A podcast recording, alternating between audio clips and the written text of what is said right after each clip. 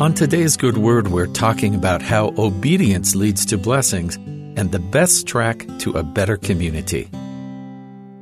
When my friend was in fourth grade, her teacher had some interesting ideas about motivation and what would make his students excited to come to school. So he set up a program for his class where anything beyond the bare minimum was worth extra points. If you racked up enough points, a student could trade them in for a prize. But the real goal was getting enough points to acquire the title of Knight of the Classroom.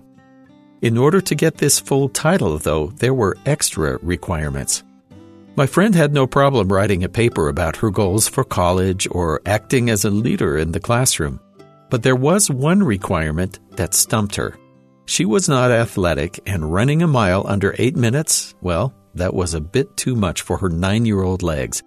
But she wanted so badly to be a knight of the classroom. But no matter how much she pled with her teacher, he would not budge. When she asked why she couldn't just skip the athletic requirement, he said he wanted well rounded students. His goal was to teach students to try hard in all areas, fulfilling everything that was asked of them, not just the things they liked or thought they were good at. One of the realities of our existence and mortality is that we might be able to choose our actions, but we cannot choose our consequences. Most laws of human society are set up to punish bad behavior, but you can come from the opposite direction as well. Reward systems, like the one this teacher had, are supposed to reinforce positive behavior, and they might be more effective in creating a well ordered community. The commandments of God may seem to attach a punishment to every forbidding rule, but the Lord is actually much more generous in His guidance. Any of the commandments He gives to His children have been for their good, guiding us to safety in a confusing world. His plan for rewarding His children for their efforts is laid out in Doctrine and Covenants section 130, where consequences, not just bad ones, are connected to the actions that caused them. There is a law, irrevocably decreed in heaven before the foundations of this world, upon which all blessings are predicated.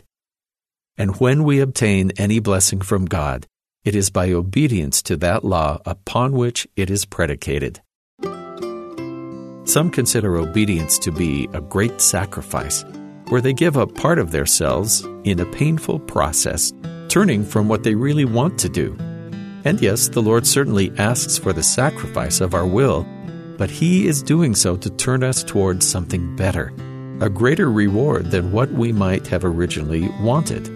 Obedience leads to greater blessings, not only because He wants us to be rewarded for choosing well, but because those commandments He gives are the roadmap to happiness.